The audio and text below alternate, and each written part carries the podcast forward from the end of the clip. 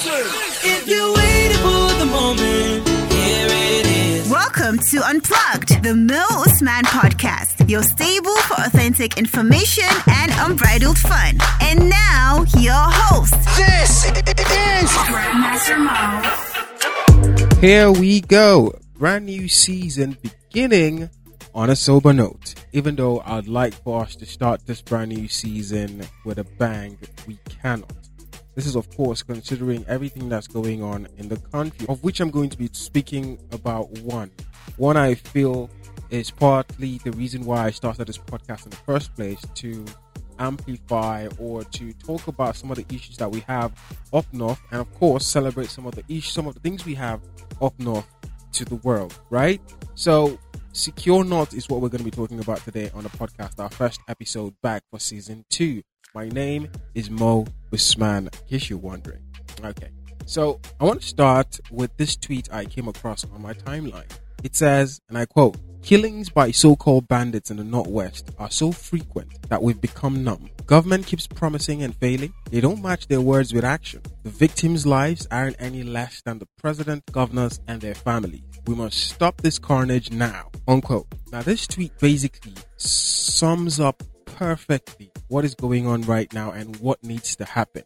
Right? Now I've seen a couple of guys, a couple of people, prominent people on Twitter and other uh, social media platforms talk about how we need to secure not a lot of Arewa personalities, celebrities got a lot of flack for not speaking about this, even though this is an on, this has been an ongoing issue for a long time, which I believe they deserve.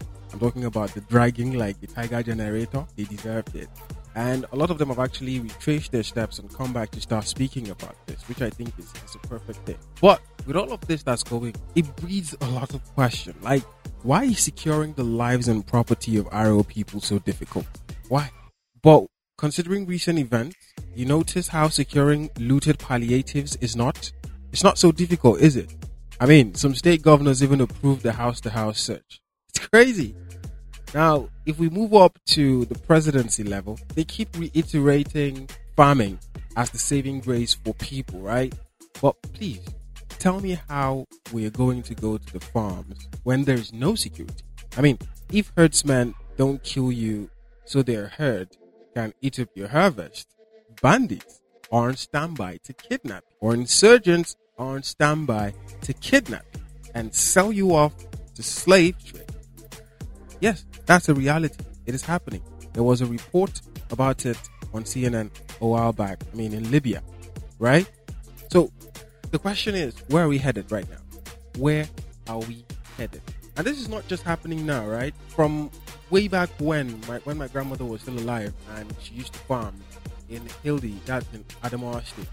Um, one time she was on a farm, and before then she had actually gotten multiple threats from herdsmen about how they're going to take over her land whenever she comes in uh, with her people, with some boys to drive the herd away from the farms.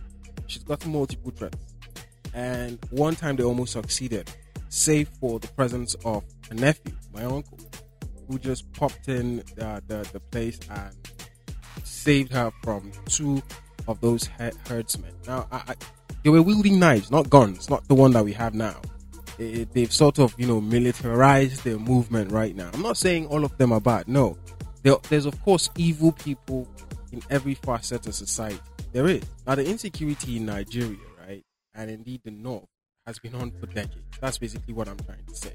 Although now, now there's this certain degree of impunity and arrogance with which these bandits, you know, and insurgents carry out their sinister operations. They, they seem emboldened even by the nonchalance of the administration in securing lives and property. I mean, look at it. Look at what's happening in Katsina or Zamfara State. There is no day we wake up recently that we don't hear of people kidnapped or people killed. I mean, why did we vote in this administration, this president in particular? It is not for the Megaski attack or uh, exactly change. Change, yes, of course, in the sense that we needed security because of the because everybody believed in 2015 that last administration had failed. Right? He was voted in because of his military experience as, as a former military man. Right? Now, I, I am from Borno State. I can categorically say that my people rejoiced over President Muhammadu Buhari's election victory because We thought Boko Haram is done for. We thought they were gone. Nothing else will happen. Like we already secure. Our lives are secure. Our families' lives are secure. Our properties are secure. Now, yes, we got a little bit of respite, but I can't say the same for the rest of the North. And when I say respite, I'm talking about the bombings. Now, this you can ask any person in Borno, currently living in Borno, or that goes to visit frequently. They'll tell you the bombings have reduced. But what about the kidnappings, the sudden attacks of travelers, and every other thing that's currently going on? It's like they left one strategy and moved on to another strategy, which it seems like our security operatives are not able to, you know, follow through on. Like they, they're not able to, they're play, basically they're playing catch up with this guy. Shouldn't they be able to think ahead? Shouldn't they be able to re strategize as these insurgents have? Isn't that what we should be seeing? But no, it is not. The service chiefs are still on their seats, continuing their failures. People are dying. They don't care. There have been reports of extrajudicial killing. They don't care. But nobody's even talking about that one now because we want the insurgency to end in the northeast. Now, in the northwest, where the president comes from, what is happening? Why are these service chiefs still there? Are they unable to re strategize? Are they unable to think of something new to work with? If they are, why are they still on their jobs? Those are the questions that Nigerians want to answer. Now, I'm not going to lie, right? I'm not going to lie. I am actually happy about the renewed efforts and current bombardments of Boko Haram that's currently going on in the northeast, right? And I mean, I have to say kudos to the Nigerian army and the Air Force for their collaboration. Of course, all all servicemen. I have to say kudos to all of you. Thank you very much for securing our lives at the expense of yours. It's not easy. But all we ask for, which is not too much, all we ask for is consistency and these current efforts sustained. So let's talk about the rest of the North. And of course, obviously, the whole nation.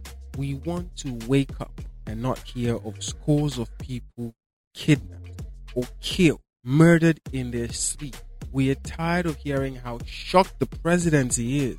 I mean, other parts of the country even get condolences uh, when unfortunate events happen accidents, kidnappings, murders. When these things happen in other parts of the country, they get condolences. And what do we get up north? Silence. And yet, some people say we should continue to support this administration without question. What is that if not madness? We are not even asking for basic development that obviously they're meant to do. No, we are demanding our lives and property are secure. No, we get constantly disrespected with continuous silence. And it's not like it's just the unfortunate events that happen here in the north. It's like it is a, it's it is the, the silence is directed at northerners when unfortunate events happen to us in other parts of the country, it is not even acknowledged. Okay, fake news is all around us right now. Can't those events that are highly reported be further investigated to ascertain if they are fake news or not? I mean, there are alleged reports about 158 northern Muslims killed by IPOB that has been designated a terrorist organization in the East. But what has this administration done about it or said about it? These things are beginning to breed questions. They should have before now, but I'm glad it's happening right now. And this is, of course, off the back of the EndSARS protest. And our scholars, our sheikhs up here in the north, who have all of a sudden gone mute. We ask, where did the prayers to thwart bad governance you used to make with tears in your eyes go to? Why are you not making duas to end bad governance all of a sudden? Why are we not making duas to end insecurity. Why? What happened to all the Al Qunut we read during every Subhi prayer before now? Why are we not doing so now? Is the situation not even more dire than it was before? This is what everybody's basically saying. Do not be munafiq. Come on. Speak truth to power like you did years back. You know people listen to you, yet you use your influence to help regress the norm. You know how people are dying of hunger and insecurity. You know. Wallahi, you know. I mean, who does all of the janazas? Who? And our Nigerian politicians. Listen, listen. We know that you don't care about us. Like, we know. We know you don't care about us at all. We know the only thing you care about is the power and the influence your position gives you. That's basically what you care about. I, I know people say this thing like, what if these issues befall those closest to you, you know, as a way to get you to do your jobs? Well, this is what I say. Who will you showcase your mostly ill gotten power and influence to when we are all dead as a result of your silence and ineptitude? Who? Well, I'll leave you with this. In the words of a friend, Salihu Tanko Yakasai, SSA to Governor Ganduje of State, he said, and I quote, the rate at which lives are lost with no end in sight is heartbreakingly devastating. The primary and number one responsibility of any government is safeguarding lives and properties. Without this, consider yourself a failure. Peace.